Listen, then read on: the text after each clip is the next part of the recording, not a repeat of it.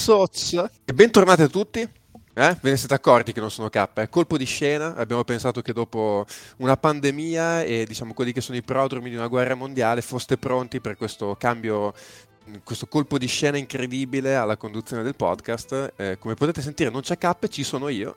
Eh, ho fatto un colpo di stato, lo, lo, lo dirò qua in diretta, eh, ho preso comando del podcast, eh, quindi da oggi il podcast sarà condotto da me, eh, ovviamente non è vero, K ha avuto piccolo contrattempo dell'ultimo minuto, non ha potuto esserci, registriamo oggi che eh, per voi che state ascoltando non lo sapete ma è lunedì, eh, non vi preoccupate, il, il, vostro conduttore preferito tornerà assolutamente dalla prossima puntata di 3MP, però oggi eh, vi beccate la mia voce come conduttore e eh, vi beccate come ospiti Ennio, che saluto, ciao Ennio. Ma io figuro come ospite, figuro ospite, come... ospite in termine in senso lato, nel senso che insomma sei compagno, compagno di conduzione, ecco, ospite Comunque, sembrava un po' troppo. Questa, questa, è una puntata molto storica di 3MP e eh, contando che se fossimo un anno bisestile la registreremo il 29 febbraio poteva essere ancora più storica, però è colpa della luna è colpa del calendario dei calendari perché registrare una puntata con noi tre eh, quindi senza nessun membro, inizialmente senza nessun membro originario, di 29 febbraio sarebbe stato proprio la ciliegina su tutto.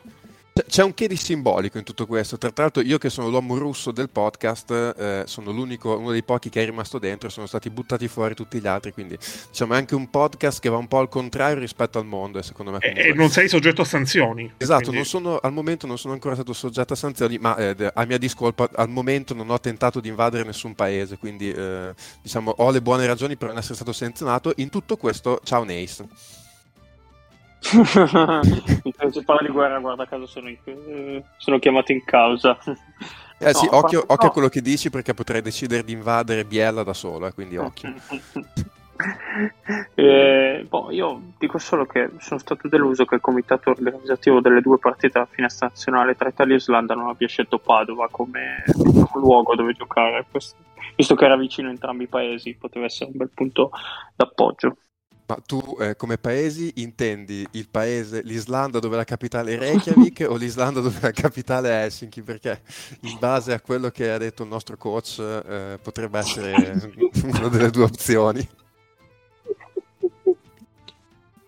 Noi ovviamente cazzeggiamo, ma insomma, eh, chiaramente momento internazionale abbastanza delicato, quindi insomma ci siamo permessi di cazzeggiare in questi primi 5 minuti, ma insomma, ovviamente massimo rispetto e insomma, come, come tutti voi che ascoltate, insomma, siamo abbastanza non so se voi come me sono abbastanza preoccupati a quello che succede perché in apprensione siamo... diciamo in apprensione ecco diciamo così eh, ci siamo permessi un inizio abbastanza leggero so. però chiaramente insomma e, eh... e, soprattutto cercheremo di essere molto leggeri perché non dobbiamo aggiungere pesantezza a quella che è la pesantezza d'animo che sicuramente contraddistingue molti di voi Esatto, e per eh, contribuire ad alleggerire l'animo, primo gancione incredibile della serata, primo gancio cielo della serata, eh, c'è il, um, il, tuo momento Ennio, eh, quindi ti, ti cedo la parola per il momento divulgativo della puntata.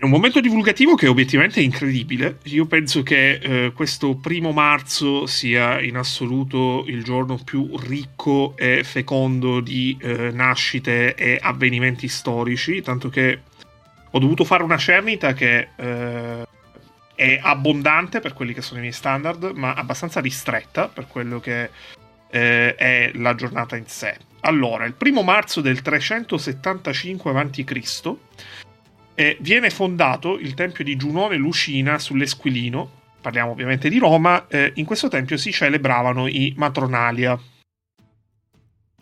Poi nel 1692 inizia il processo alle streghe di Salem, eh, famoso processo in cui quattro donne furono accusate di stregoneria. Nel 1815, il primo marzo, Napoleone rientra in Francia dal suo esilio sull'isola d'Elba, sappiamo poi sarà succeduto dall'esilio a Sant'Elena. Nel 1893, invece, eh, Nikola Tesla eh, dà la prima dimostrazione eh, pubblica della radio a St. Louis, nel Missouri. Nel 1911 eh, José Batle eh, Bache e Ordóñez viene eletto presidente dell'Uruguay, questa non potevo non citarla, tra l'altro il primo marzo è il giorno di insediamento eh, tradizionale di tutti i presidenti dell'Uruguay. Qui possiamo dire Homer a Ennio, assolutamente. Sì, sì, assolutamente, ma ci voleva, obiettivamente. E nel eh, 1938 viene fondata la Samsung, che eh, ci tengo a dire non ha sponsorizzato questa puntata, eh, però è sempre in tempo per farlo, volendo. Nel 1963 nasce ufficialmente il coro dell'Antoniano durante quella che era la quinta edizione dello Zecchino d'Oro. Nel 1900... Eh, Bologna, quindi eh, esatto. dopo 10 minuti di trasmissione abbiamo già parlato di Biello, Uruguay e Bologna, quindi direi che è puntata omologata. Omologata, certo, assolutamente, ma eh, dobbiamo essere fedeli a noi stessi anche se siamo in formazione a... anomala. Nel 1973 esce negli Stati Uniti eh, uno degli album più famosi nella storia, The Dark Side of the Moon dei Pink Floyd, e nel 1998 Titanic diventa il primo film nella storia a raccogliere almeno un miliardo di dollari al box office. Andiamo a vedere i compleanni. Eh, compleanni sono tanti, eh, c'è anche molto basket, perché tanti auguri a Casey Rivers, innanzitutto eh, poi, parlando sempre di basket, compiono gli anni anche Travis Diner, Chris Webber e Vincenzo Esposito. Quindi eh, tanti personaggi eh, abbastanza di livello. Eh, tanti auguri a Javier Bardem, che è nato, eh, l'attore spagnolo, che è nato lo stesso giorno di Vincenzo Esposito, proprio quindi eh, una grande vicinanza. Tanti auguri al 91enne Lamberto Dini, eh, già presidente del Consiglio, nonché trafugatore per chi ascolta Morning di Francesco Costa, trafugatore dei quotidiani nel transatlantico del, di Montecitorio. E tanti auguri anche a eh, Kesha, la cantante, attrice e attivista statunitense.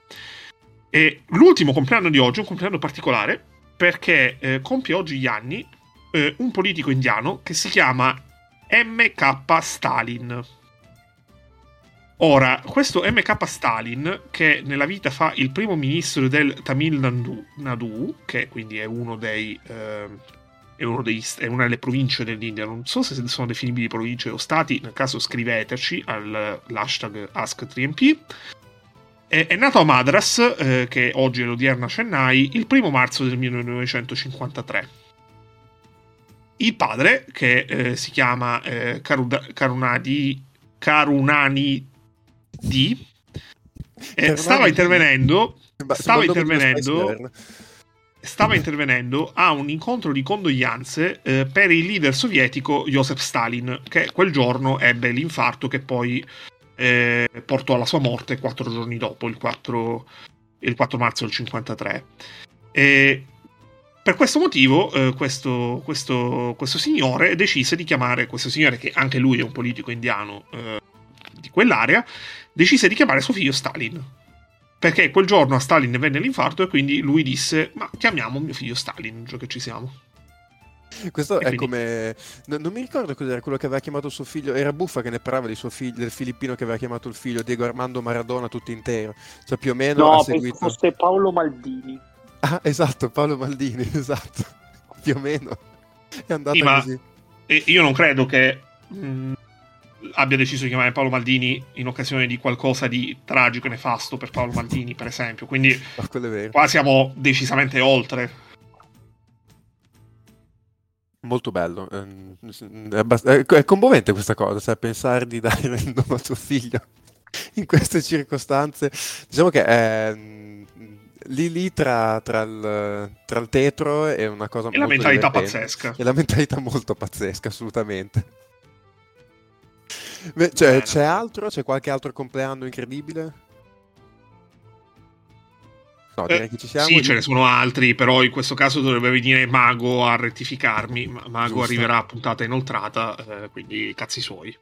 Io ho solo un paio di note da fare. Prima hai parlato del concerto dei Pink Floyd. Io il concerto dei Pink Floyd, anzi, i Pink Floyd li collego ai Pittura Fresca perché c'è questa loro bellissima canzone che si chiama Pink Floyd che parla del concerto che i Pink Floyd fecero in, eh, in Laguna a Venezia, che è bellissima. Pittura Fresca sono un, un gruppo meraviglioso. E, e, prima parlavi di Avi Bardem invece. Ehm, che potete forse riascoltare nella nostra puntata recente. Lega Basket non è un paese per giovani, eh, probabilmente, eh, anzi no, non è un, sì, giusto, avevamo, detto, avevamo fatto la puntata non è un paese per giovani, eh, lì probabilmente potreste trovare tracce di Avi Bardem qua e là, non lo so, eh, andate a riascoltarla che è sempre una buona cosa, fa visualizzazioni, fa ascolti. E, quindi... e tutto, tutto, si chiude in un cerchio abbastanza eh, tracciato, ecco. Assolutamente, assolutamente. Ganci e cerchi che si chiudono, una grande puntata che è partita molto forte. E siccome... altro, altro, che il dado è tratto, qua siamo proprio oltre come a livello di metafore. Assolutamente. E per sfuggire un attimo a questo insieme bellissimo di eh, frasi fatte luoghi comuni e prima di eh, finire a parlare inevitabilmente di extra basket... Altro io vorrei dire, vorrei dire, perché devo anche avere un momento di scortesia, che purtroppo io e Pink Floyd li associo ad Andrea Scanzi, ma quello è, è colpa decisamente mia.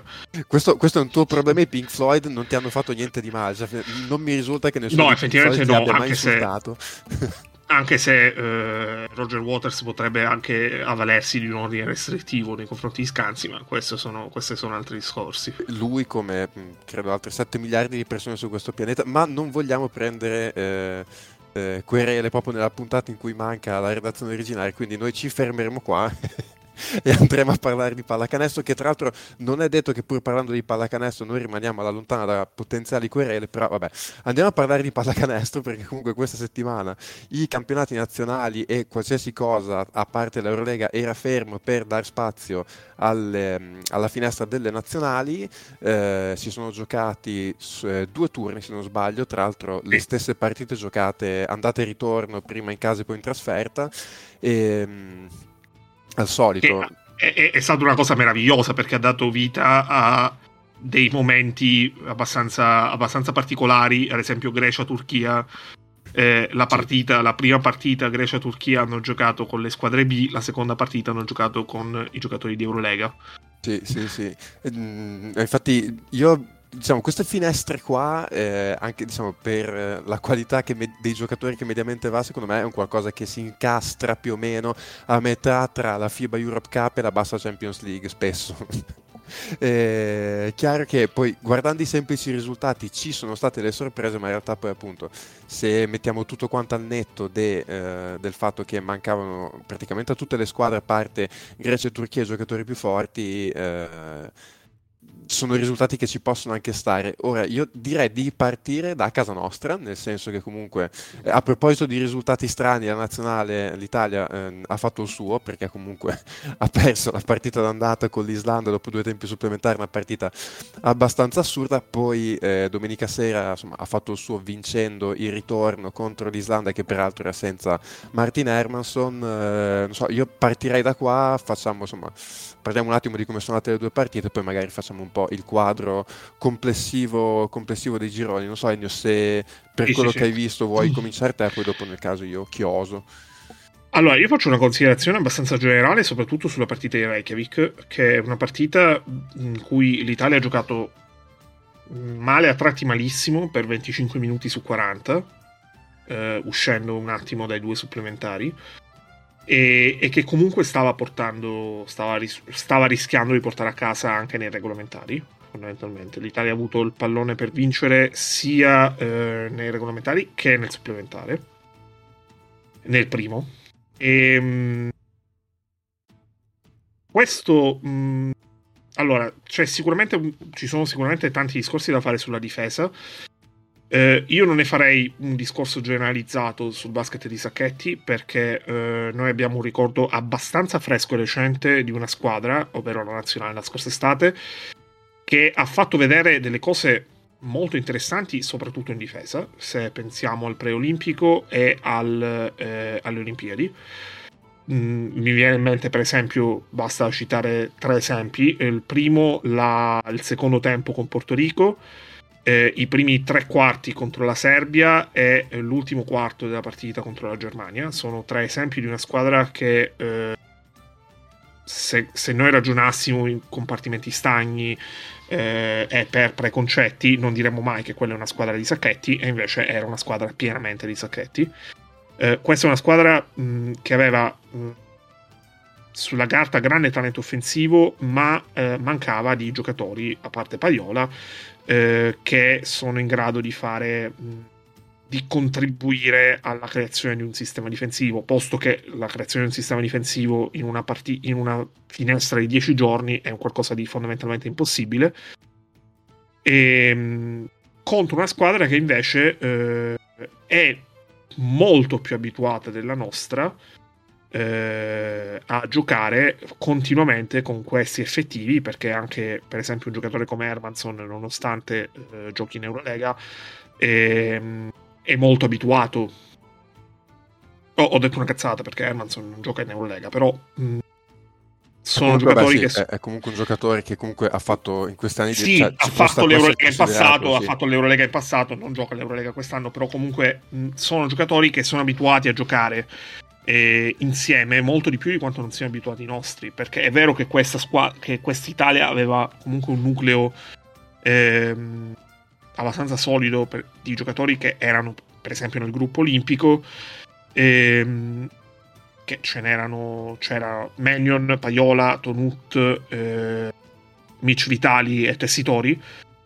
E, ehm, però è altrettanto vero che eh, rispetto alla squadra olimpica, eh, se parliamo di terminali offensivi, eh, erano mh, due e nemmeno di quelli di primo piano, perché Mannion, era sopra... Mannion è stato elevato in certi, certi momenti della scorsa estate a prima opzione offensiva, eh, è un ruolo che è andato da lui soprattutto eh, in base a come andavano certe partite, e, e Tonut mh, ha avuto molte più responsabilità in questa versione dell'Italia che in quella della scorsa estate. Parlando di, eh, parlando di attacco, parlando di difesa, mm, non sono giocatori che noi esaltiamo principalmente quando li vediamo in campionato nelle coppe europee per quello che è il loro rendimento difensivo. Eh, io non ne farei onestamente un dramma per quella che è stata la sconfitta in, in Islanda, anche se in un mondo normale in cui non è successo letteralmente nulla di quello che è successo in Russia e in Ucraina nelle ultime 96 ore, ehm, due sconfitte dopo quattro partite eh, riducono di molto quello che è il tuo margine d'errore in ottica qualificazione al mondiale. Uh, secondo me l'Italia mh, andrà al mondiale. Potrebbe soffrire un po' di più di quello che ha fatto uh, 3-4 anni fa, perché, anche perché mh, incrocia con un girone dove c'è una squadra tendenzialmente più forte, che è la Spagna, ma soprattutto eh, un livello medio delle, delle, competitor che è tendenzialmente più alto, perché eh, la Georgia, eh, specialmente quando può contare su Schengelia, cioè praticamente sempre, perché Schengelia ha la, l'autorizzazione a giocare quando vuole lui con la nazionale eh, la Georgia è una squadra di livello molto buono che probabilmente in questo momento è nella sua migliore versione in assoluto a livello proprio della storia. E anche perché mh, punta tanto a quello che sarà il prossimo europeo in cui giocherà il girone in casa. E l'Ucraina comunque è una squadra di buon livello eh, la Russia in teoria è una squadra di buon livello e eh, anche mh, l'Islanda perché sarà l'Islanda alla fine, difficilmente sarà l'Olanda, abbiamo visto che comunque è una squadra che sa giocare a pallacanestro. Eh, sarà un, dovrebbe essere un girone nella seconda fase più equilibrato, eh, però eh, dovremmo farcela. E questo ovviamente in un mondo in cui non è successo nulla nelle ultime 96 ore, ma sappiamo benissimo che non è questo il caso. Sì, guardando la classifica la cosa positiva per l'Italia è che, ricordiamo, passano le prime tre, la quarta in questo momento è staccata, che è l'Olanda, è staccata due partite. Poi è vero che non ha giocato il ritorno con la Russia, però in questo momento eh, diciamo, c'è la Russia è 3-0, Italia e Islanda sono due vinte e due perse, l'Olanda è ultima 0-3, quindi in questo momento si è un po' staccata in classifica, diciamo, hai del margine, insomma 3 su 4, adesso senza andare su quello che potrà essere della Russia, eh, hai quel margine lì, devi andare in Olanda a giocare, eh, che comunque abbiamo, l'Italia ci ha già perso in Olanda un paio di anni fa, se sì. non sbaglio, nella partita di esordio di Nico Mannion, tra l'altro, se non sbaglio. Sì, sco- alle scorse qualificazioni. Esatto, esatto, quindi comunque partita da non sottovalutare, però insomma hai un margine eh, che comunque ti devi gestire nel migliore dei modi, poi appunto è tutto un po' appeso perché bisogna vedere cosa succederà con la Russia. Sì, fondamentalmente mh, ti servirebbe vincere con la Russia in casa, che è un risultato ampiamente alla portata, specialmente in ottica di partita che si giocherà a luglio, quindi dove potresti avere la migliore squadra possibile. Ehm, perché eh, pesano i risultati che ti porti contro le altre squadre che si qualificano. Sì. Di più, quindi eh, l'Olanda se la Russia sarà ancora in corsa, l'Olanda non si qualificherà. Diciamo che eh, l'Italia, nel peggiore dei casi, eh, cede con un record di 2-2. Sì, sì, esatto. Eh, nel migliore dei casi accede con un record di 3-1. Eh, questo è il caso, ovviamente, in cui la Russia viene estromessa. Eh, e ovviamente l'Italia vince in Olanda a fine giugno. Eh, in teoria, da quello che è il sistema proprio a livello a livello strutturale eh, è importante anche la questione degli scarti perché la, il calendario della seconda fase, eh, se non, eh, FIBA non ha cambiato quello che è il, ehm, il sistema eh, a livello di determinazione del calendario rispetto a quattro anni fa, eh, il calendario si forma sulla base di quelli che sono i risultati della prima fase. Cosa significa questo?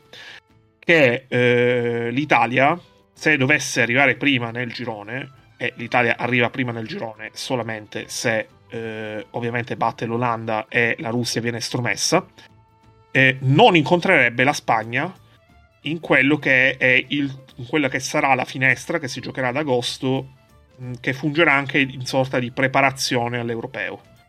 Quindi non affronterà la Spagna, non dovrebbe affrontare la Spagna ehm, a ragni completi, perché ovviamente le squadre che giocheranno ad agosto sono le squadre che giocheranno all'europeo, quindi la migliore Italia possibile, ma anche la migliore Spagna possibile. Sì, sì, sì, assolutamente. Quindi insomma, tutto sì. la... Vai bene. Ah, scusa Nick, non volevo... No, no, no. no beh, ehm, ma io, cioè, per, diciamo, per Anelina, cioè, con un grado di separazione, la sconfitta che, che è capitata in Islanda, cioè se vai a vedere il percorso sia delle scorse qualificazioni che anche di queste, ha tutte le big tolte probabilmente chi ha lo zoccolo duro migliore al di fuori di giocatori NBA e Eurolega che sono Spagna e Francia mm, a tutte le big. È capitata una sconfitta di questo genere magari in maniera arrivata in maniera cambolesca in trasferta così di questo genere no quattro anni, fa in realtà, quattro anni fa in realtà la Spagna ha perso un paio di partite strane tra virgolette eh, sì, perché quella... Israele che hanno. Cioè, sì, sì, no, no, ma io mi riferisco più che altro perse, eh, se non mi ricordo male, perse in Macedonia. Eh, che comunque la Macedonia non è più quella di Bome Caleb. Eh, però di nuovo, a maggior ragione, cioè, può capitare un po' a tutti. No, no, certo, certo. Cioè, L'unica squadra... Vede, tu, cazzo, ho perso in casa dell'Islanda, teoricamente so, cioè, sono più forte e tutto, dico, minchia, ha fatto una sconfitta in meno.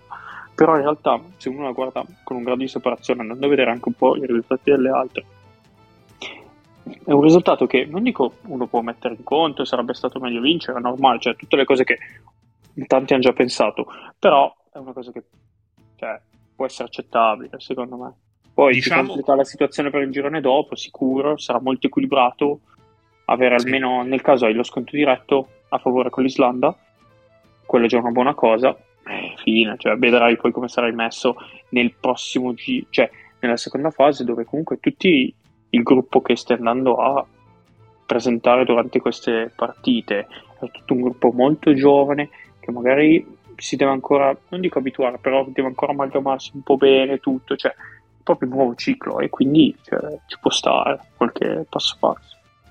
Ma allora, um, in realtà um, queste finestre sono uh, molto utili perché ti permettono di capire in base a quello che leggi, eh, chi eh, guarda la pallacanestro per davvero e non solo guarda uh, le partite di Milano in Eurolega. Dico le partite di Milano non per offendere i tifosi di Milano, ma perché eh, un occasionale magari guarda solamente il basket selezionato e non va in profondità e non conosce le squadre, quindi ragiona per preconcetti. Io ho letto un giudizio che francamente mi ha lasciato basito, che la sconfitta in Islanda è l'equivalente di Corea-Italia del 66, che è una roba, mh, oltre che un insulto al buonsenso, eh, totalmente ignorante mh, di quella che è, prima di tutto, la, eh, l'importanza storica di quella partita per il calcio e secondo la comprensione di quello che è il basket a livello continentale in questo momento in Italia, in Europa. E, ehm, in realtà mh, l'Islanda mh, noi l'abbiamo in mente perché ha fatto due europei in cui ha vinto zero partite, ha fatto tante belle figure, i tifosi erano simpatici e tutto quanto. Ma innanzitutto era una squadra che agli europei si era qualificata, che non era poco, e, e poi è una squadra che per esempio all'europeo eh, a Berlino nel 2015 eh, a noi fece patire i Sorci Verdi con una squadra che era un'Italia che era decisamente più forte di quella che era in campo eh, fino a ieri sera, cioè domenica sera, e eh, un'Islanda che probabilmente era pure più scarsa rispetto a quella che abbiamo visto nel, nell'ultima finestra eh, di qualificazione. Eh, quindi mh, mm, non è utopia pensare che i livelli possano essere appiattiti, soprattutto in un ragionamento di singola partita. Eh, ci sono, però, cioè, quello che dà abbastanza idea di quello che è un movimento eh, è, per esempio, ci sono delle realtà che andando a vedere quella che è l'overview in generale, come Croazia, Polonia Repubblica Ceca, e parliamo nel secondo e nel terzo caso di due squadre che hanno, finite, cioè hanno fatto i quarti di finale degli ultimi mondiali, quindi non, eh, diciamo, non realtà di terzo piano. E nel primo caso la Croazia, di una squadra che comunque per blasone è considerata forte, ma eh, in realtà mh, sta attraversando un periodo un po' così, abbastanza ondivago. E, mh, che sono in difficoltà molto più di noi, eh, con tra l'altro delle, avversarie probabilmente di eh, livello, livello, inferiore, perché la Croazia ha perso una partita e ha rischiato di perderne un'altra eh, stasera con la Svezia, che è, io lo dico senza, cioè, mm, cioè è, è, è, sensibilmente inferiore all'Islanda. Eh, la Polonia ha perso dall'Estonia, che è comunque una squadra di buon livello, però siamo lì. Eh, la Repubblica Ceca ha perso con la Bulgaria, che, che pure lì, cioè siamo, una, siamo a livelli più bassi tendenzialmente. Quindi nulla è scontato e credo che cioè, l'Italia stessa sia un esempio di come queste finestre possono essere usate nel, in un modo proficuo, perché l'Italia nelle finestre delle qualificazioni al mondiale e poi all'europeo, nonostante fosse già qualificata per l'europeo, eh, ha inserito dei giocatori che oggi sono dei giocatori di primo piano perché eh, tutti, tutta la generazione dei Mitch Vitali, dei Della Valle, eh, dei, anche dei Tonut per certi versi, dei tessitori accumulano, hanno accumulato esperienza in nazionale eh, giocando in questi contesti.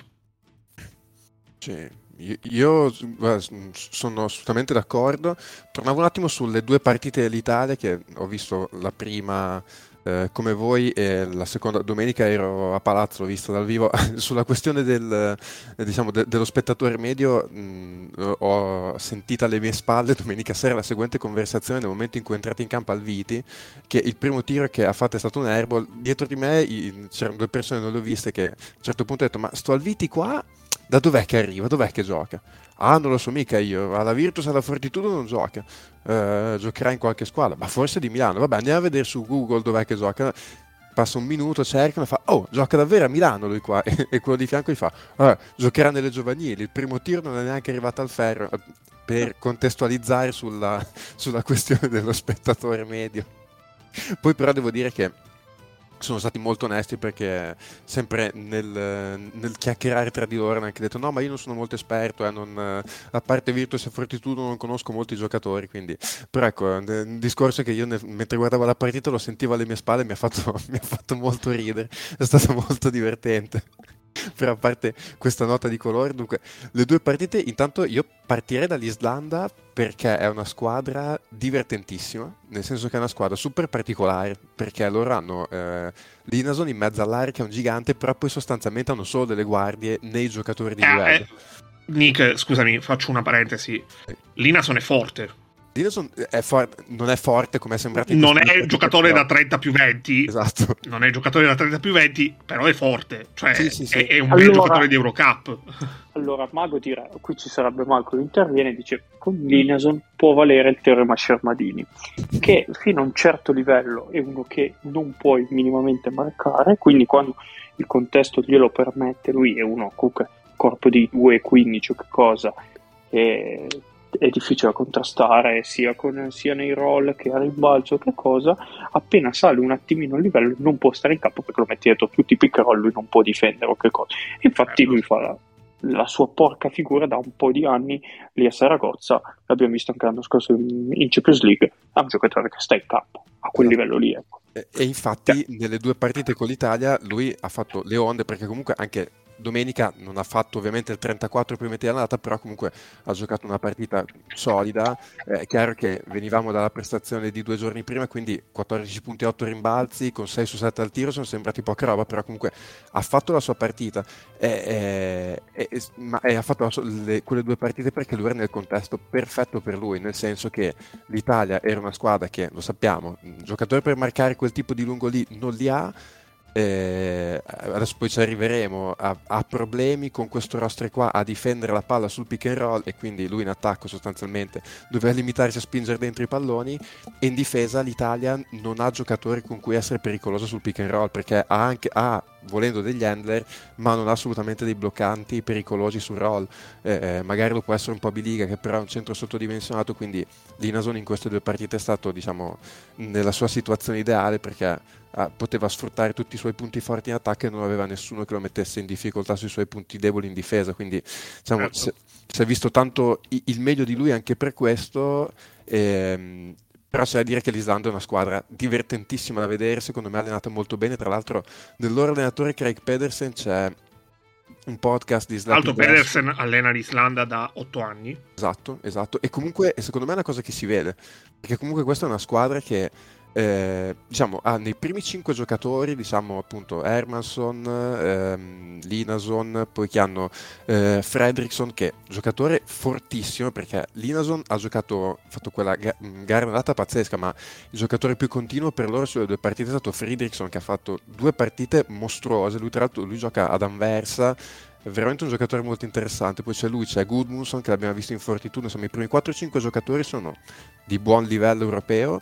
E, però appunto loro sostanzialmente sono quattro guardie più Linason e, e loro comunque giocano un basket che riesce ad esaltare i loro punti forti. Loro tengono alto sì, il... loro i, sì, sì, i, quattro, i, quattro, non esistono in Islanda, non, non vengono prodotti come, come tipo di ruolo. C'è Ermolinski che è una cosa che ci assomiglia da lontana, però cioè, quando cominciano a entrare i giocatori indigeni, nel senso che giocano nel campionato islandese, vedi proprio il salto di livello fortissimo. Infatti, loro insomma, vivono sostanzialmente sui loro cinque titolari e poco altro. Tra l'altro, gli mancava eh, Palson, che è quello che giocava eh, a Nanterre l'anno scorso a Malaga, che adesso è tornato in Islanda, però ha ancora 29-30 anni.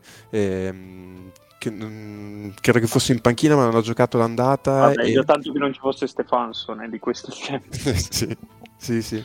Poi appunto mh, all'Italia comunque è andata bene che al ritorno Hermanson non ha giocato, eh, perché appunto in gara, in gara 1, insomma, all'andata l'Islanda ha messo in luce tutti i problemi difensivi dell'Italia perché loro sono una squadra che adesso tolto l'Inason quando hanno la palla in mano agli esterni, loro hanno tutti i giocatori che come prima cosa puntano il proprio difensore uno contro uno, cercano di creare immediatamente all'uno contro uno, probabilmente hanno aumentato questa cosa ancora di più sapendo che sul perimetro l'Italia ha tolto Paiola, non è che avesse questi difensori eccellenti e, e quindi all'andata hanno creato vantaggio sempre dal palleggio in un attimo, hanno tenuto il ritmo della partita altissimo, poi hanno trovato ritmo, hanno cominciato a segnare, avevano Linason che quando non segnava gli garantiva dei possessi extra, hanno preso fiducia.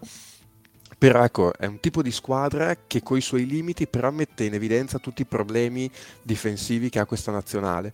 E tra l'altro in gara 1, ovviamente questo a posteriori c'è stato diciamo... Mh, chiamiamolo così, un errore di selezione dei 12 perché oggettivamente eh, il cambio in Bro Flaccadori tra la prima e la seconda partita ha cambiato abbastanza il mondo, nel senso che Imbro, eh, anche solo guardando le statistiche, Imbro eh, all'andata entra, gioca 6 minuti, in quei 6 minuti l'Italia fa meno 9 di plus minus e tra l'altro mh, prende 6 punti. È pesante come cosa. Sì, e, e lui tra l'altro prende 6 punti diretti da penetrazione uno contro uno contro di lui eh, perché comunque in attacco è un giocatore che è, secondo me ha preso una buona autonomia anche a discreto livello europeo, però dietro è un giocatore molto attaccabile. E invece al ritorno, eh, quando entra Flaccadore l'Italia gira la partita sul fine del primo tempo difensivamente, Flaccadori, prendo le statistiche, gioca 23 minuti e fa più 7 di plus minus, ti dà più che attacco, dove comunque l'Italia ha i suoi riferimenti con questa diciamo, composizione di roster, ti dà presenza difensiva, ti dà centimetri e quella sicuramente è una cosa che hai pagato all'andata.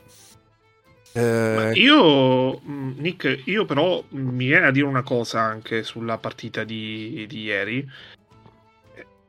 Il più 8 sta stretto all'Italia. Eh, sì, nel senso che l'hai controllata più ampiamente Beh, è, una partita, è una partita che in realtà è un più 15. Sì, sì, sì, assolutamente. Però secondo me. Non cambia nulla perché a livello di differenza Canessy l'hai comunque ribaltata sì, sì. Eh, senza problemi. Però cioè, ieri però eh. secondo me, ieri domenica comunque hai dato l'impressione, cioè, di a un certo punto aver preso in mano la partita perché comunque hai avuto un'ottima serata in attacco. Eh, ecco, c'è stato, eh, domenica c'è stato il Della Valle che non c'è stato in Islanda perché comunque sì. Amedeo Della Valle comunque all'interno di questa squadra è un riferimento offensivo e per come sta giocando in questa stagione comunque insomma un giocatore da cui in queste partite ti aspetti certe cose all'andata in, Islanda non ha avuto proprio ritmo al tiro e ha giocato anche abbastanza poco rispetto ai suoi standard. Domenica ha fatto oggettivamente la differenza, anche prendendo tanti falli di quelli che prende lui contro difensori più piccoli di lui e ha dato una mano però in una serata comunque dove l'Italia ha fatto tanto canestro, ha girato bene la palla, la sensazione che comunque in difesa ci fossero momenti in cui era un pochino così, appeso anche alle loro percentuali. E infatti loro son, hanno, hanno chiuso un po' il gap alla fine perché in un momento in cui hanno ricominciato a mettere i tiri aperti che avevano sbagliato a un certo punto sono tornati da meno 15 a quel meno 7, meno 8 che è stato il risultato finale. Eh, sicuramente hai lavorato meglio su Linason che in gara 1 ci si è messo un pochino a capire che Tessitori contro lui non ci poteva giocare perché anche, anche domenica i primi 5 minuti parte in quintetto Tessitori di Nason fa 4-6 punti e, e mentre nella partita in Islanda ci si è messo un pochino a mm, mettere dentro Biliga e a cambiare un attimo la conformazione della squadra domenica Biliga è entrato molto prima ha messo molto più in difficoltà Linason perché è, è più corto Biliga però ha un, ha un, dinamismo diverso che comincia a far, insomma, fa venire un po' di più fuori quei limiti di Linason che, di cui parlavamo prima, per cui fa anche più fatica a giocare eh, ad, alto, ad, alto, livello. E, ehm, limitato Linason, chiaramente con la serata che hai avuto in attacco hai, hai, fatto meno fatica ad andare via nel punteggio, però ecco, secondo me eh, l'hai gestito un po' meglio, flaccadore importante, hai difeso bene su eh, Linason, però un pochino mi resta il dubbio che eh, il fatto che loro fossero senza Hermanson, che comunque in Islanda ti ha, ti ha, fatto veramente molto male, un pochino ti ha facilitato il compito. Detto questo, chiudo dicendo che la nota positiva, soprattutto per eh, me, che eh, diciamo, la guarda anche dal lato Virtus, sono le due partite che ha fatto Mannion tra andata e ritorno. Che comunque insomma ha prodotto tanto in attacco, in difesa secondo me domenica anche ha avuto dei discreti momenti, insomma se, se comincia un pochino a venire fuori da, da, dalla fossa in cui è stato fino adesso, anche per soprattutto sfighe fisiche, non sarebbe niente male. Sì, sono molto d'accordo soprattutto con Nico. Sì, sì, sì, sarebbe sarebbe assolutamente un, una bella aggiunta. Cioè, l'ho visto probabilmente anche appunto in due partite che andavano abbastanza verso il suo basket, cioè comunque abbastanza libero offensivamente. L'Italia non ha fatto granché difensivamente, anche l'Islanda non è che abbia fatto proprio forte pasci in difesa, però, però ecco l'ho rivisto con un po' di fiducia, segnato da fuori, insomma ha fatto due belle partite, insomma speriamo di, di vederli in crescita da qui in avanti. Se non avete altro da aggiungere, se vuoi Ennio, se vuoi fare una panoramica un attimo su quelli che è il resto, il resto del, sì. dell'Europa, sì, con quello sì. che è successo nei gruppi, poi dopo passiamo al, al resto. Allora, un attimo solo che segno più che altro, visto che stiamo segnando tutto abbastanza spartano in minutaggio, eh, eh, segno anche l'overview. Allora, eh, per quanto riguarda l'Europa, eh, visto che stiamo registrando quando si sono concluse tutte le partite del lunedì, ci sono sei squadre che sono qualificate già alla seconda fase. Eh, dopo quattro partite, eh, ricordiamo le prime tre di ogni girone si qualificano. Eh, gruppo A ci sono due delle sei squadre qualificate che sono Serbia e Lettonia, la Lettonia di Luca Banchi. Ehm, presto dovrebbe unirsi anche il Belgio che è 2-2 con la Slovacchia 0-4 che è abbastanza tranquillamente fuori dai giochi. Eh, nel gruppo B eh, c'è una delle due situazioni in sospeso eh, perché nel gruppo B c'è la Bielorussia che eh, si è vista rinviare entrambe le partite con la Gran Bretagna. È eh, presumibile pensare che la Bielorussia possa essere eliminata. Questo, tra l'altro, eh, giocherebbe a favore della Turchia perché eh, la Turchia ha perso contro la Bielorussia. In questo momento la Turchia è 1-3. Eh, se si vedesse stornata una, una, delle due, la partita giocata contro la Bielorussia sarebbe a 1-2, quindi in quel caso eh, potrebbe chiudere comunque al 50% di eh, vittorie e restare abbastanza in corsa in ottica passaggio del turno. Turchia in questo momento 1-3, Grecia è 3-1.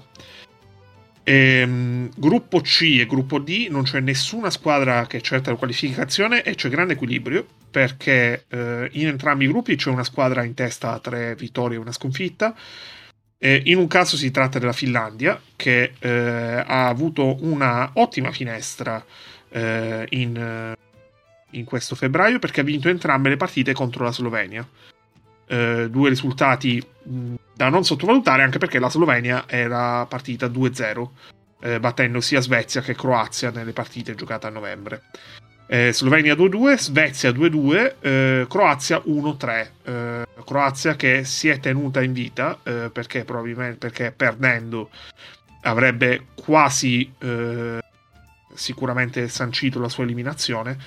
Ehm, battendo la Svezia a domicilio al supplementare, tra l'altro con decisivo l'apporto di Kruslin di Sassari. Eh, nel gruppo D invece la Germania è 3-1, eh, a due vittorie e due sconfitte ci sono Israele ed Estonia e a 1-3 la Polonia che anche lei si è tenuta abbastanza a galla battendo eh, l'Estonia eh, oggi dopo aver perso a Tallinn la partita d'andata. Eh, gruppo E eh, già qualificato abbastanza agevolmente la Francia, che è 4-0, eh, con margine abbastanza eh, distanziato su Montenegro e Ungheria. Eh, Montenegro-Ungheria eh, da segnalare come Montenegro ha mh, abbastanza comodamente la differenza che sia a favore sull'Ungheria perché ha vinto l'andata di 16 e ha perso il ritorno di 4. Eh, abbastanza fuori dai giochi e quasi certamente eliminato il Portogallo. Eh, gruppo F, eh, qua 4 vinte e 0 perse per la Lituania, che eh, non sta soffrendo le pene dell'inferno patite nelle qualificazioni all'europeo. Ricordiamo che la Lituania si è qualificata per il rotto della cuffia alle spese della, della Danimarca. Um, abbiamo rischiato di vedere la Danimarca all'europeo e non la Lituania. E um, Qua due vittorie e due sconfitte c'è la Bosnia, che eh, era partita eh, 2-0, poi ha perso entrambe le partite con la Lituania in questa finestra, quindi si è stata un po' risucchiata dietro. E dietro a 1-3 ci sono Bulgaria e Repubblica Ceca appaiate come record. E poi andiamo alla combinazione che coinvolge l'Italia. Ehm, sono già certe nel gruppo G di qualificazione alla seconda fase la Spagna. La Spagna è certa della qualificazione nonostante non ha giocato la partita in Ucraina contro l'Ucraina per ovvi motivi e eh, la Georgia che è 3-1 e ha vinto entrambe le partite contro la Macedonia del Nord. Georgia che eh, è una squadra mh, mm, che probabilmente insidierà l'Italia per la qualificazione diretta, specialmente se dovesse rimanere in corsa la Russia. Eh, in un'ottica, eh, diciamo chiaramente come funziona la cosa se eh, dovessero escludere la Russia, se dovessero escludere la Russia, Italia, Islanda e Olanda sarebbero matematicamente qualificate alla seconda fase e l'Italia chiuderebbe prima eh, in caso di vittoria in Olanda all'ultima giornata, perché in quel caso anche se l'Islanda dovesse battere l'Olanda nell'ultima partita, eh, nella partita che anche l'Islanda giocherà eh, a luglio, e l'Italia sarebbe davanti all'Islanda eh, con un record di 3-1 per il vantaggio negli scontri diretti, perché eh, l'Italia ha perso di 2 in Islanda e ha vinto di 8 in Italia. Eh, per quanto riguarda gli altri continenti, eh, in, in, Africa sono tutti a tre vittorie e zero sconfitte, eh, a tre partite su sei, perché eh, quelli che non hanno giocato a novembre hanno giocato eh, questo giro. Eh, poco da segnalare eh, se non eh, il fatto che imbattute con tre vittorie delle squadre che hanno giocato a febbraio c'è solo la sorprendente Costa d'Avorio. Pensando anche a quelle partite che sono state giocate. Eh, ah no, la Costa d'Avorio ha giocato a novembre, scusate. Eh, imbattute tra quelle che hanno giocato in questo giro c'è solo il Sud Sudan, eh, che è un po' stata la storia delle qualificazioni, delle qualificazioni perché hanno vinto, per esempio, contro la Tunisia, che è una squadra di ben altro eh, peso a livello continentale. Sud Sudan che eh, sembra abbastanza ben indirizzato quantomeno a giocarsela fino in fondo nella seconda fase. Poi andando in Asia eh, ci sono tre squadre imbattute eh, con un asterisco perché in realtà sono quattro ma la Cina non ha giocato in questa, eh, in questa finestra di febbraio eh, e giocherà, recupererà un po' tutte le sue partite tra eh, fine giugno e, e luglio. Le squadre imbattute sono la Nuova Zelanda, eh, che è in un gruppo abbastanza ristretto con Filippine e India. Nuova Zelanda che ha battuto le Filippine anche abbastanza nettamente, 88-63. Eh, in questo gruppo è stata squalificata la Corea, eh, non è dato sapere perché il sito della FIBA non riporta per quale motivo è stata squalificata la Corea. Poi l'Australia è imbattuta. Credo, L'Australia... credo, credo che si sia ritirata. Credo. Se ave- avevo letto qualcosa sulla Corea del Sud che si è ritirata dal, um, da, da, dalle qualificazioni. Non so il motivo, ma mi preva di aver letto qualcosa del genere. Mm, non, so, non, so, cosa dire, ehm, però eh, in questa finestra ha esordito l'Australia, eh, che ha battuto un attimo che mi si era chiusa la pagina. Ha battuto Taipei due volte e eh, il Giappone. Eh, tra l'altro tutte partite giocate a Okinawa. Eh, credo nell'arena che ospiterà, un, che ospiterà parte del Mondiale 23. Eh, e poi è imbattuto anche il Kazakistan che ehm, in questa, in questa finestra ha vinto un po' a sorpresa sul campo dell'Iran. Eh, se vi state chiedendo nell'Iran ha giocato questa partita Ahmed Haddadi, la risposta è no. Quindi eh, purtroppo, evidentemente, eh, Iran che ha accusato il colpo dell'assenza di Ahmed Haddadi, mentre nel Kazakistan giocava Anthony Clemons che ha, ha iniziato la stagione a Sassari eh, in Serie A. Eh, chiudiamo con le Americhe, eh, le Americhe dove eh, la situazione è un poco più interessante, quantomeno a livello di giocatori noti. Nelle Americhe da segnalare come gli Stati Uniti, guidati tra gli altri da Joe Johnson e Jordan Bell, abbiano battuto Porto Rico prima e Messico poi, quindi gli Stati Uniti eh, sono a 3-1 perché avevano perso in Messico a Chihuahua City a novembre, a novembre. È imbattuto il Canada che ha battuto, eh, ha sconfitto eh, in una partita abbastanza combattuta la Repubblica Dominicana, in una partita decisamente meno combattuta le Isole Vergini.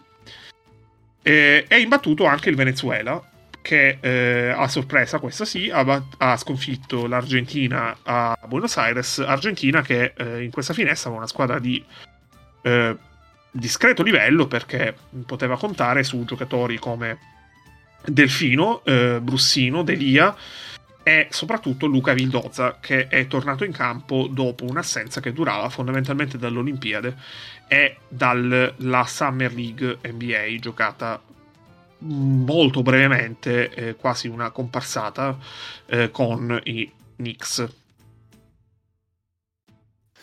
Ok, ok. Eh, te, una cosa proprio al volo, cioè, la situazione, tornando in Europa, la situazione della Turchia è, non dico delicato, però comunque insomma devono stare in occhio perché hanno, se avete, per chi vuole andare a recuperarsi, vedere come ha perso la prima partita sul campo della Grecia con un fallo fischiato con la Turchia avanti di un punto a tre secondi dalla fine, veramente incredibile. Tra l'altro a rimbalzo l'attacco per, per la Turchia con cui appunto ha fischiato fallo al, al, giocatore turco, due liberi a gioco fermo praticamente per la, per la Grecia che ha vinto di un punto. La Turchia è 1-3 in questo momento e deve giocare contro Bielorussia e, ehm, in casa e ehm, contro la Gran Bretagna fuori casa è chiaro che anche qua diciamo Direi che, che gioca solamente la seconda esatto che partite, diciamo che pende decisamente la questione bielorussa qua anche perché tra l'altro la Turchia la prima partita con la Bielorussia fuori casa aveva perso di 14 ma appunto sappiamo che potrebbe essere una non questione però appunto ecco se avete modo andatevi a recuperare come ha perso la partita in, in Grecia o la Turchia perché eh, fischio quantomeno curioso, ecco, mettiamola così. Soprattutto la Turchia deve stare attenta perché potrebbe iniziare la seconda fase con due partite da recuperare su Serbia e Lettonia, oltre che sulla Grecia. Giusto, e comunque due partite da recuperare in sei giornate sono tante. Sì, sì, sì, sì. sì. Bene, direi che abbiamo abbondantemente esaurito la questione nazionali, si ritornerà ovviamente a giocare campionati nazionali dalla prossima settimana, da questo weekend eh, che viene. E direi a questo punto che possiamo chiudere questo, questo capitolo e eh, occuparci dell'Eurolega e come penso immaginerete si parla, non si parla di pallacanestro giocato questa settimana, eh, stiamo sulla strettissima attualità perché ovviamente con tutto quello che sta succedendo in Ucraina, eh, con tutte le sanzioni che ci sono state sulla Russia, ha detto e fatto la sua mossa anche Eurolega e sostanzialmente con un comunicato dove tutte le squadre russe, quindi CSK, Zenit e Unix, più tutte le squadre di Eurocup, quindi Lokomotiv, Kuban e basta? Non mi ricordo se sono eh, Zenith. e basta, e basta. Eh, vengono sospese dalle competizioni ECA e fino eh, sostanzialmente a che la situazione in Ucraina non, non sarà cambiata, allora a quel punto eh, verrà valutato cosa fare. Diciamo che il comunicato di Eurolega è scritto in due punti. Il primo è quello che comunica la sospensione delle squadre, il secondo è quello che dice che nel momento in cui la situazione in Ucraina sarà mutata si valuterà cosa fare. Eh, fino al punto 1 probabilmente c'eravamo, il punto 2 eh, ha un pochino incasinato la situazione e soprattutto ha fatto abbastanza diciamo, mischiare i giudizi su quello che è stato l'operato da Eurolega. Allora, mh, mm, Eurolega è un po' di tempo, un bel po' di tempo, che ci dice che eh, è abbastanza debole nelle decisioni. Io mh, mm, credo che molti si sono dimenticati, per esempio, quando ehm, all'inizio della scorsa stagione aveva deciso di dare 0-20 a tavolino alle squadre che erano colpite da casi Covid e non potevano schierare eh, un numero sufficiente di giocatori, quindi di punire squadre che erano contagiate da un virus fondamentalmente. Mm, poi sono tornati indietro su questa decisione e le partite eh, abbiamo, abbiamo, visto come le partite sono state riprogrammate in altre date. Mm, questa è una decisione che fondamentalmente eh, rinvia un problema perché ovviamente escludere le squadre russe è un problema. Non tanto necessariamente per Unix e Zenith, che comunque sono, nel caso dell'Unix, una squadra che si è guadagnata l'accesso per meriti soprattutto sportivi, perché è una delle due qualificate tramite l'Eurocup eh, ed è, eh, sappiamo benissimo che è eh, l'unico eh, metodo di ingresso in Eurolega per apro virgolette metodo sportivo chiudo virgolette. E lo Zenith comunque che non è entrata per meriti sportivi è entrata per non è entrata solo per meriti sportivi è entrata anche per l'importanza di quelli che sono i patrocini ehm, gli sponsor economici alle spalle, ma che eh, l'anno scorso a momenti porta eh, il eh, che ha portato il Barcellona a gara 5 dei playoff e quest'anno stava facendo un'altra grande stagione a livello di eh, a livello giocandosi quasi anche il, vanta- il fattore campo, il vantaggio del fattore campo al primo turno playoff. E poi ovviamente c'è il Sesca che eh, è una delle squadre più importanti della storia della competizione. Quindi fare, cioè è un problema mm, fare fuori le squadre, soprattutto è un problema ehm, nell'ottica in cui tu non stai punendo le squadre perché qualcosa che hanno fatto loro, anche se eh, nelle ultime, o negli ultimi giorni eh, Vatutin, che è il presidente del Sesca, a livello di dichiarazioni ce la sta mettendo veramente tutta per farsi punire direttamente lui. E, ma le stai punendo perché per punire quello che è il, mm, le azioni del paese che eh, rappresenta, eh, finanzia e eh, foraggia quelle che sono le attività di queste squadre. E quando tu dici che le squadre sono sospese fino a quando non si risolve la guerra, mm, stai eliminando il problema perché non puoi, non puoi onestamente pensare che una guerra si risolva in giorni. E ammesso si risolva in giorni, cosa fai? Eh, mm, dimentichi tutto perché si è risolto in giorni e quindi a quel punto eh, si risolve eh, in tempo in cui puoi riprogrammare le partite e quindi eh, dimentichi che quello che è successo da parte della Russia nei confronti dell'Ucraina e quindi Zesca, Unix e Zenith possono giocare regolarmente come se nulla fosse successo. È qualcosa che non ha obiettivamente senso. Eh, e io non mi stupirei se eh, ben prima della nostra prossima registrazione eh, Eurolega sarà tornata sui suoi passi e avrà detto eh, ci dispiace ovviamente per un discorso sportivo però eh, queste squadre che noi abbiamo sospeso mh, saranno fondamentalmente la loro situazione la, sarà annullata. Eh, la competizione ci, perdere, ci perderebbe molto dal punto di vista sportivo ovviamente però ci sono cose che trascendono anche quello che è il valore dello sport intanto ciao Cappe ma buonasera. Ma buonasera, è tornato il padrone del podcast. Niente, il ho mio... visto troppi Craig Join, Craig Leave, ho detto qua devo andare in soccorso perché stanno combinando qualcosa. No, no, in realtà tutto bene, abbiamo fatto un po' di prove, ma diciamo che i Craig e i Zark si sono comportati abbastanza bene fino adesso. Bravi, bravi. Beh, mi sono pure segnato i minutaggi anche se mi sono perso l'inizio della storia della corsa al mondiale, quindi... Un'efficienza, un'efficienza, incredibile, Cappe. Guarda, abbiamo... sarai fiero di noi, una cosa, una cosa pazzesca.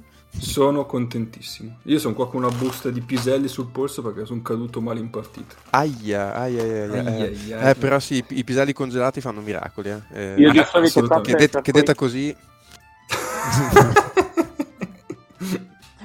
ah, io, io di piselli congelati è decisamente è già Tito, hai visto? È già Tito, Io vedi? Di solito sempre consiglio la bottiglia di limoncello che tieni in frigo, in modo tale che poi quando si scongela ne bevi un po'. anche per lenire il dolore in alto modo anche. Giustamente, giustamente. Anche Piselli e Limoncello, che sembra il titolo di una canzone dei, dei giornalisti. siamo molto indie oggi, molto indie. Molto e, esatto. niente, K, ovviamente stavamo parlando del, direi, dell'argomento principe del momento, quindi abbiamo fatto certo. veloce escursione su, soprattutto sul comunicato da Eurolega. Io sono sostanzialmente d'accordo con Ennio, nel senso che, cioè, per quanto magari possa capire l'idea di fondo, eh, però oggettivamente il secondo punto del comunicato non ha veramente senso. Eh, anche per una questione di, diciamo, di coerenza, in questo momento secondo me è qualcosa che va anche oltre eh, la coerenza, cioè nel senso c'è stato uno sforzo da parte di, di tanti enti, nazioni, federazioni in tutto il mondo eh, nel fare scelte anche forti che potranno avere anche conseguenze. Eh, io credo che come ha fatto la FIA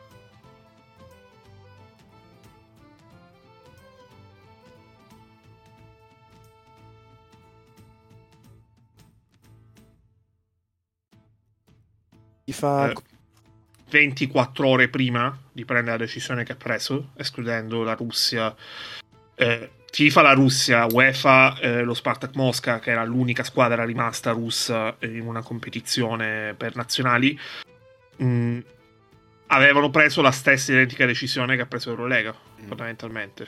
Sì, quindi eh, vediamo, magari, come dicevi tu, magari... Eh, sospendendo, sospendendo FIFA aveva fatto in realtà quello che eh, il CIO ha fatto con la Russia nelle ultime Olimpiadi, nelle ultime co- competizioni internazionali, ovvero eh, la Russia non avrebbe potuto competere col nome Russia, non avrebbe avuto l'inno, non avrebbe avuto il record storico della nazionale russa, cioè mh, palliativi fondamentalmente. Sì, anche perché inizialmente appunto volevano fare giocare in campo neutro, ma il problema è che nessuno li ospitava, quindi mm, eh beh, ma, ma a, parte, a, parte, che nessuno lo ospitava, hanno chiuso lo spazio aereo, quindi sì, non potevano proprio uscire. Nessuno voleva né poteva ospitare. Ne poteva, assolutamente, assolutamente. Però appunto, secondo me nel momento in cui, tra l'altro... Eh, la stessa FIFA che ha chiuso il contratto con Gazprom che da quel che ricordo io comunque c'entra abbastanza pesantemente anche con Eurolega quindi nel senso anche lì eh, per una questione di coerenza appunto per, per, tutti gli sforzi che stanno venendo fatti da tante parti ca- chiamate, che si sono chiamate in causa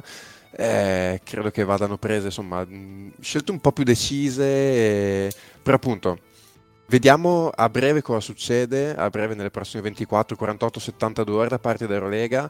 Eh, come dicevi tu, creazione di Vatutin abbastanza censurabili dal mio punto di vista. Io posso capire che dal punto di vista di un club ci si senta danneggiati da terze parti, anche se poi sappiamo perfettamente che i club eh, russi mh, cioè, molto spesso sono profondamente legati al governo. Eh, quindi poi in realtà, nel senso sono parti terze danneggiate fino a un certo punto. E, però in questo momento anche, anche il, comunicato dello Zenith sinceramente lascia il tempo che trova, cioè in questo momento secondo me ci vorrebbe la presenza di spirito di rendersi conto della situazione, accettare quello che succede e cioè, oggettivamente in questo momento mh, anche quello è, è un sistema per fare forza dicendo cioè se a voi va bene che il vostro capo faccia questo accettate le conseguenze, se non vi vanno bene le conseguenze cercate di cambiare qualcosa dall'interno. Eh, secondo me quella è... L'Unix non ha rilasciato dichiarazioni ufficiali. No, non ho letto niente da parte dell'Unix. Neanch'io. Il, um, cos'è, il general manager del, del Locomotive che ha lasciato. Sì, eh, sì perché era lituano. Esatto, esatto. Sì. Eh, però appunto secondo me... Cioè, la, la, gestione della questione deve essere quella, da una parte estromettere la Russia dalle competizioni, da parte russa oggettivamente, eh, cioè stateci. Mm, non potete aspettarvi altro in questo momento, cioè, qualsiasi altra decisione da parte di federazioni e quant'altro sarebbe oggettivamente incomprensibile, credo dal, dal punto di vista nostro, ma di chiunque. Sì, sì, e sì, poi Sesca, eh, paradossalmente, mh, mm, nel momento in cui mh, mm, Euroleague non dovesse per esempio stralciare quella che è la licenza eh, pluriennale, dicendo al Sesca voi siete sospesi, non giocate, Eurolega, non giocate più Eurolega quest'anno, magari nemmeno l'anno prossimo, però mh, voi avete il posto tranquillo, eccetera, eccetera. Ora mh, è, un discorso che lascia il tempo che trova, perché un anno senza Eurolega il Sesca potrebbe anche saltare in aria, come per esempio è saltato in aria il Kimchi. Ma infatti, Però... infatti leggevo, leggevo, un tweet eh, di un giornalista, forse lituano, che diceva come... mi sa che volevo dire la stessa ah, cosa. Ah, che, che probabil- cioè, il basket russo rischia di saltare per aria, è finito, è finito perché, mm-hmm. perché, come si diceva, cioè, sono terze parti chiamate in causa fino a un certo punto, cioè, sappiamo tutti perfettamente quanto comunque il governo centrale c'entri e in che modalità con lo sport russo.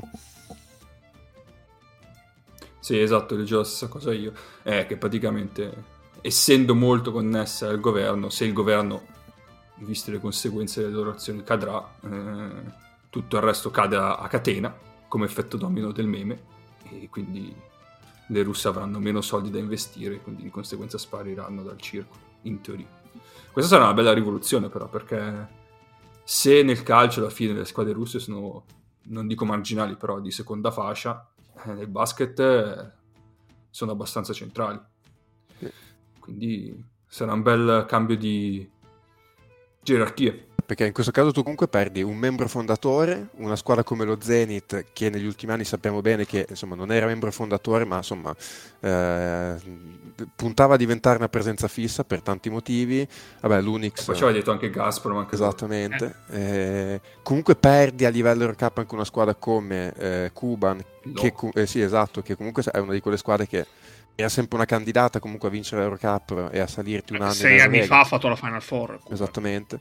E, ehm, la cosa interessante adesso sarà capire tutti i giocatori che si li- liberano, eh, tra virgolette, da queste squadre, se, come saranno messi contrattualmente e che fine faranno, perché comunque insomma escono fior fior di giocatori da quelle quattro squadre e bisognerà capire, perché ad esempio lo Zenith nel suo comunicato ha, ha proprio scritto chiaro e tondo che nel momento in cui la situazione sarà ristabilita i giocatori dovranno tornare eh, a giocare per loro e onorare il contratto. Quindi cioè, sarà interessante capire cosa succederà a questi giocatori perché appunto eh, insomma Zenith, Unix, eh, CSK, lo stesso Kuban cioè, liberano in questo momento giocatori di un certo peso. Sì, sì, c'è, sì, c'è, una postilla comunque da fare su questo. E, um, il mercato in Eurolega è chiuso. Questo è vero. È chiuso appunto. Eh, questi giocatori in teoria se si liberassero ora potrebbero, avrebbero una settimana di tempo per firmare in Eurocup. Uh, io non sarei stupito se più di un paio di nomi al massimo uh, di questi giocatori dovesse risolvere per andare a firmare in Eurocup. Uh, non tanto perché le squadre di Eurocup non si possono permettere certi giocatori, ma quanto perché tutto ciò che comporta una risoluzione del contratto a livello burocratico per queste ragioni non la vedo come una cosa abbastanza spedita abbastanza rapida. Eh, quindi eh, io capisco che eh, può essere molto sexy fare i pezzi. Ehm, quale di questi giocatori può andare alla Virtus Bologna, per citare un caso. E, però eh, sempre voi sempre, sempre noi, mezzo, sempre, noi. Non abbiamo però la realtà, la realtà, è un'altra cosa. È eh, potrebbero ipoteticamente potrebbero firmare eh, per eh, giocare i campionati perché faccio un esempio ovviamente in un contesto totalmente diverso. Eh, però l'anno scorso Ertel eh, anche perché voleva tenersi voleva tenersi in forma attivo per giocarsi l'Olimpiade eh, Ertel eh, ha, ha, firmato con la Svel eh, dopo che era stato epurato dal, dal, Barcellona stagione in corso e ha giocato solo il campionato. Sì. Quindi eh, se c'è un giocatore che mi immagino possa fare una cosa di questo tipo, eh, per un motivo simile, ovvero tenersi in forma per un appuntamento con la nazionale molto molto importante, è Schengelia eh, perché che Schengelia accetti di arrivare eh, fino a settembre che giocherà l'europeo della vita con la Georgia in casa eh, senza basket giocato per oltre sei mesi alle spalle eh, mi sembra un po' inverosimile. Però ovviamente eh, Schengelia ha un contratto da cui non credo sia molto facile liberarsi col Sesca a me l'unica cosa che viene da pensare è che magari ci possono essere dei giocatori che per una questione appunto chiamiamoli ideo- ideologica in questo momento siano anche disposti, adesso ovviamente magari non quelli con i contratti da Schengen, però siano disposti a dire lasci i soldi sul tavolo, anche perché appunto con tutte le, le questioni anche, cioè, per quanto, quanto, possa essere difficile in questo momento fare un, un, bonifico molto semplicemente a un giocatore per una squadra russa. E, ehm, è un po' complesso. Eh, penso che ci possano essere giocatori che in questo momento possono anche dire non mi interessa, cioè risolvete il contratto, lascio sul tavolo tutti i soldi, trovo un'altra squadra nel giro veramente di qualche giorno. Non lo so, adesso ovviamente sto, sto pensando molto velocemente, però poi non ho idea eh, a livello proprio giuridico come funzionino queste cose, se è fattibile non mi meraviglierei se succedesse, però effettivamente i tempi sono strettissimi. Quindi settimana prossima facciamo il draft eh, in cui riassegniamo i giocatori usciti dalle russe, va bene? Esattamente, esattamente, facciamo la squadra, gli anonimi che giocano in, in terreno neutro, se esiste un terreno neutro in questo momento.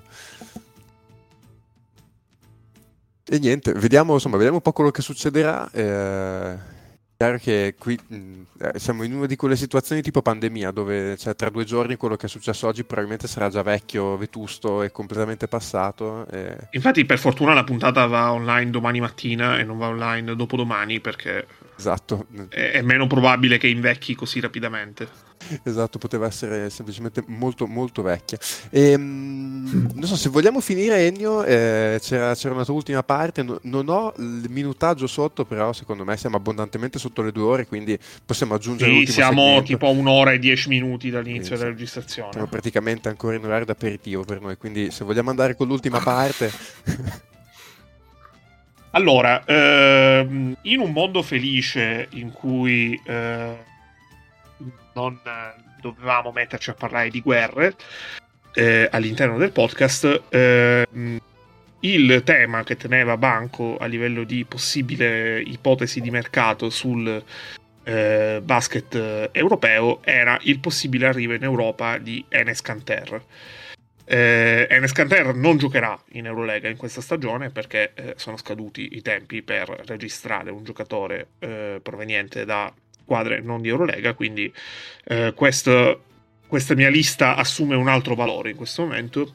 Eh, io ho fatto, eh, ho preso le 18 squadre di Eurolega, perché ovviamente erano tempi più semplici in cui le squadre di Eurolega erano 18 e non 15 con l'asterisco, e mh, ho detto per ciascuna di queste squadre il motivo per cui eh, avrebbero dovuto firmare, per cui firmare Canter poteva essere una cosa sensata.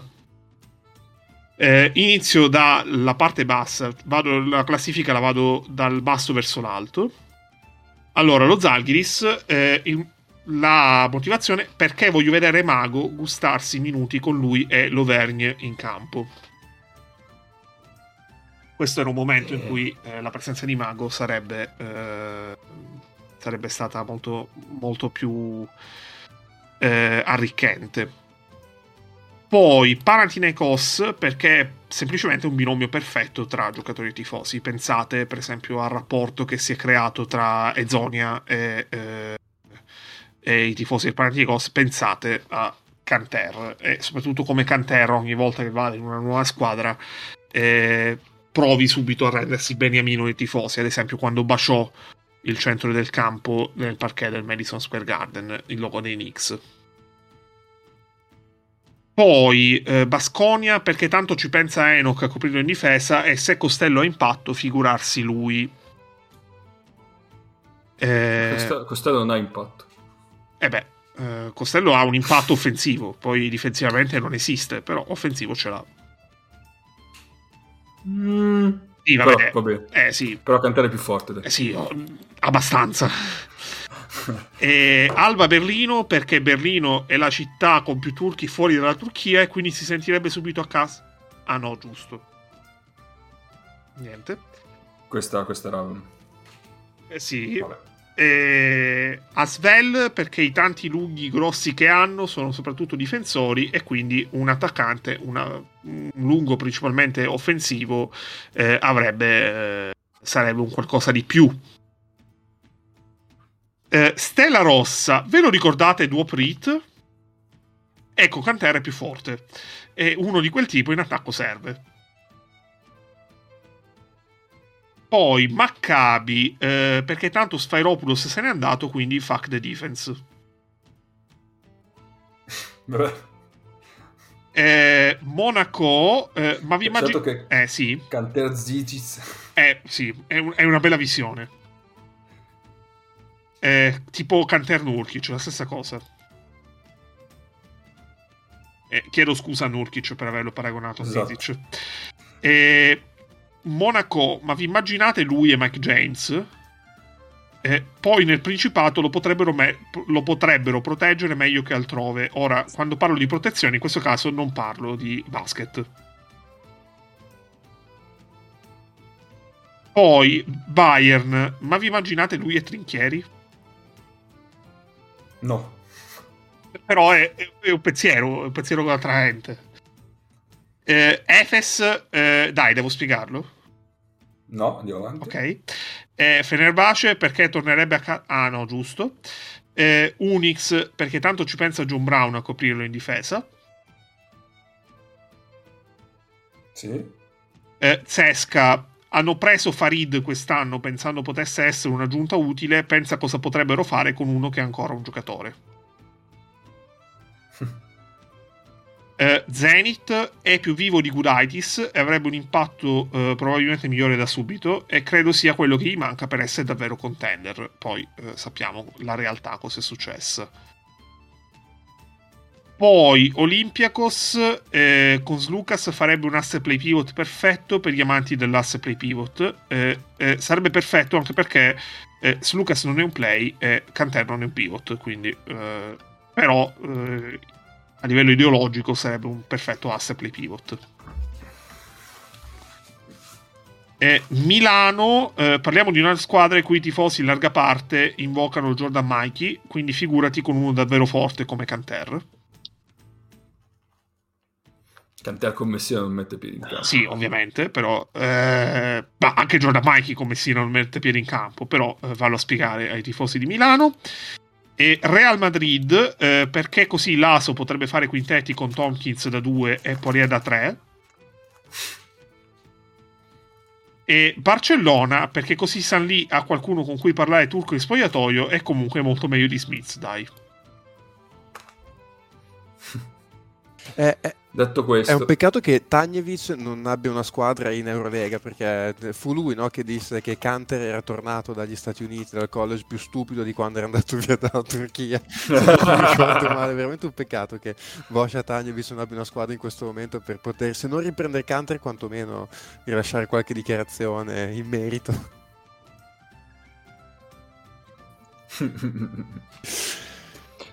detto questo, chissà che fine farà. Tra l'altro, tra l'altro mi, mi- mi sento di poter dire che sia uno scandalo che Tanivic non abbia una squadra di Eurolega in mano nel 2022, però. Eh sì, sarebbe, sarebbe molto romantica come cosa. eh. Mm. Potrebbe far giocare il basket del Limoges del 1900, vatte la peste. Esatto. Vabbè, prima di, di buttarci dentro queste querelle, scappiamo finché siamo in tempo.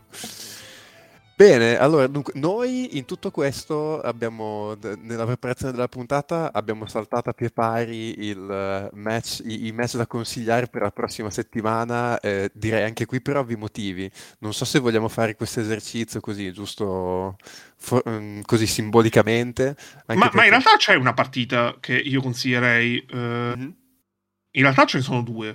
Ok. Ho davanti il calendario e, e sono ragionevolmente sicuro del fatto che queste due partite si giocheranno. Ok.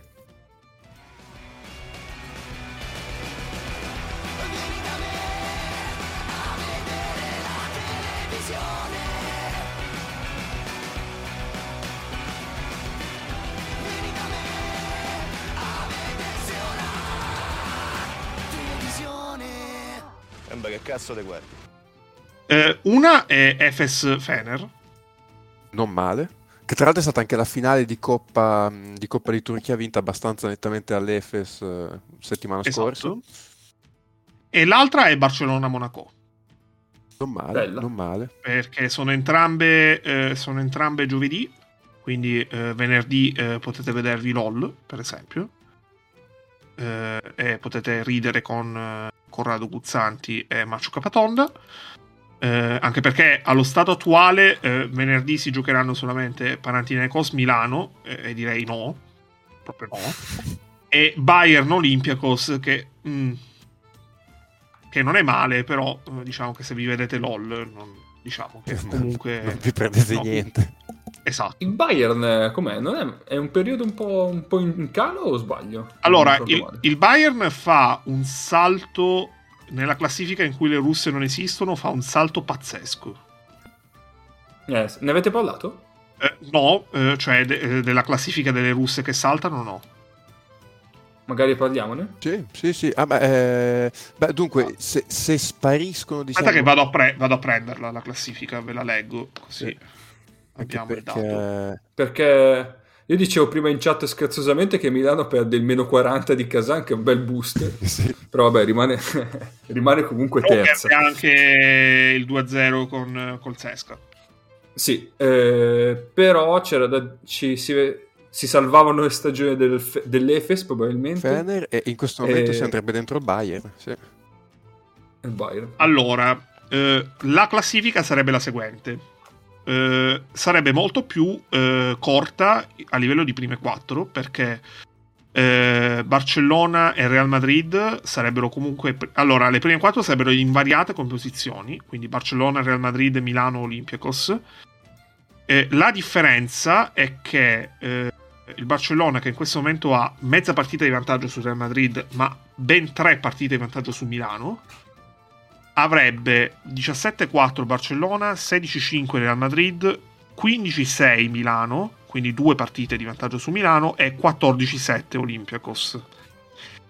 Eh, Milano eh, vedrebbe ridursi a una sola partita invece di una partita e mezza il vantaggio sull'Olympiacos, però avrebbe un buon margine sul quinto posto, quindi fattore campo al primo tour, al- ai quarti di finale, eh, perché ehm, la quinta sarebbe il Bayern, che in questo momento è undicesima.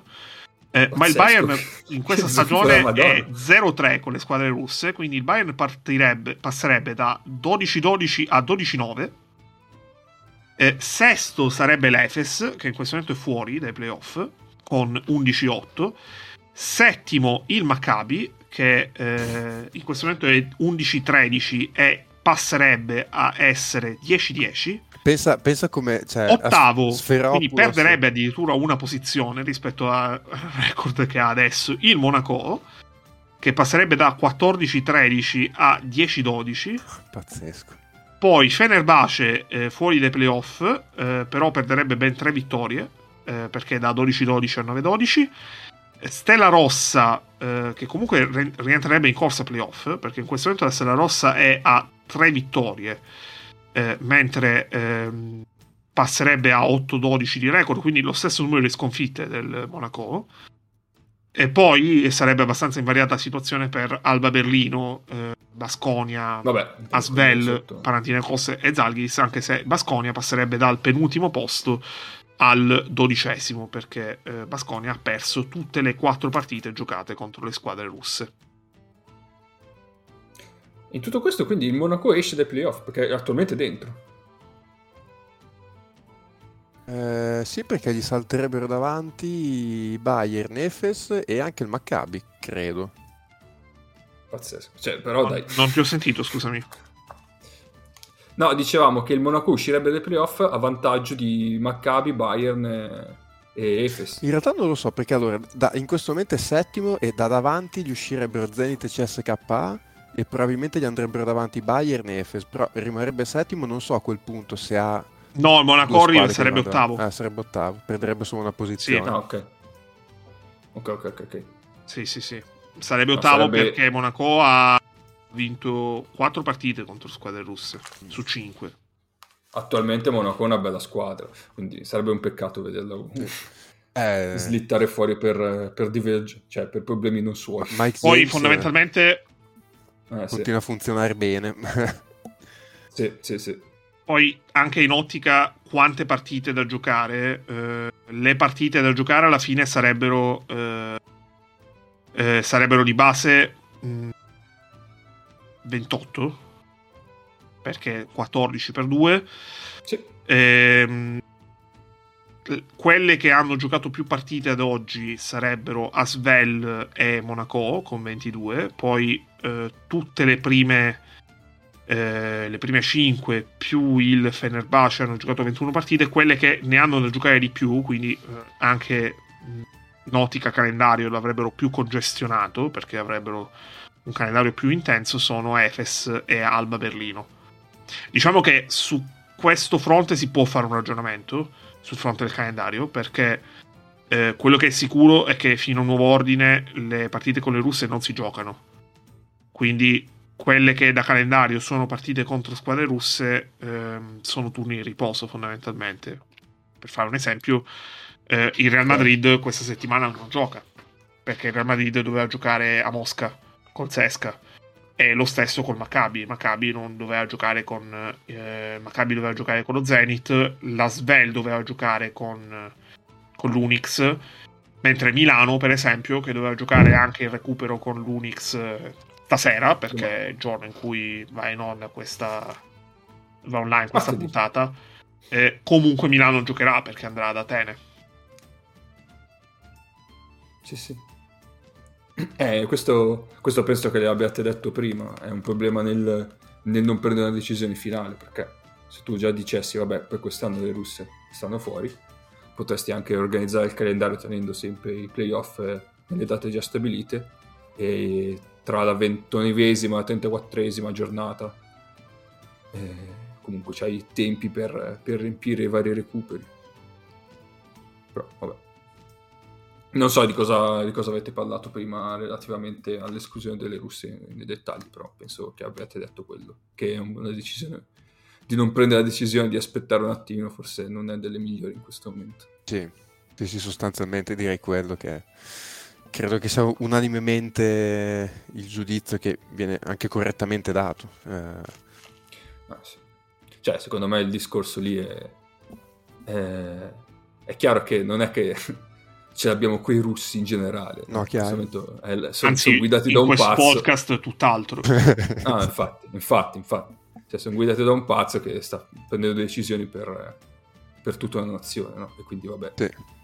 Però eh, il discorso è che eh, se tu non vuoi fare guerra è meglio accettare che queste esclusioni, no? Cioè, preferisci eh, che vengano escluse delle, delle, squadre della tua nazione piuttosto che eh, entrare in guerra Esattamente. Con, e vederti bombardare le città, no? Esattamente. Secondo me il discorso è palesemente quello. Poi è chiaro che non c'entrano le squadre russe o, o, o tutte le altre sanzioni che subiranno il popolo russo, poverino.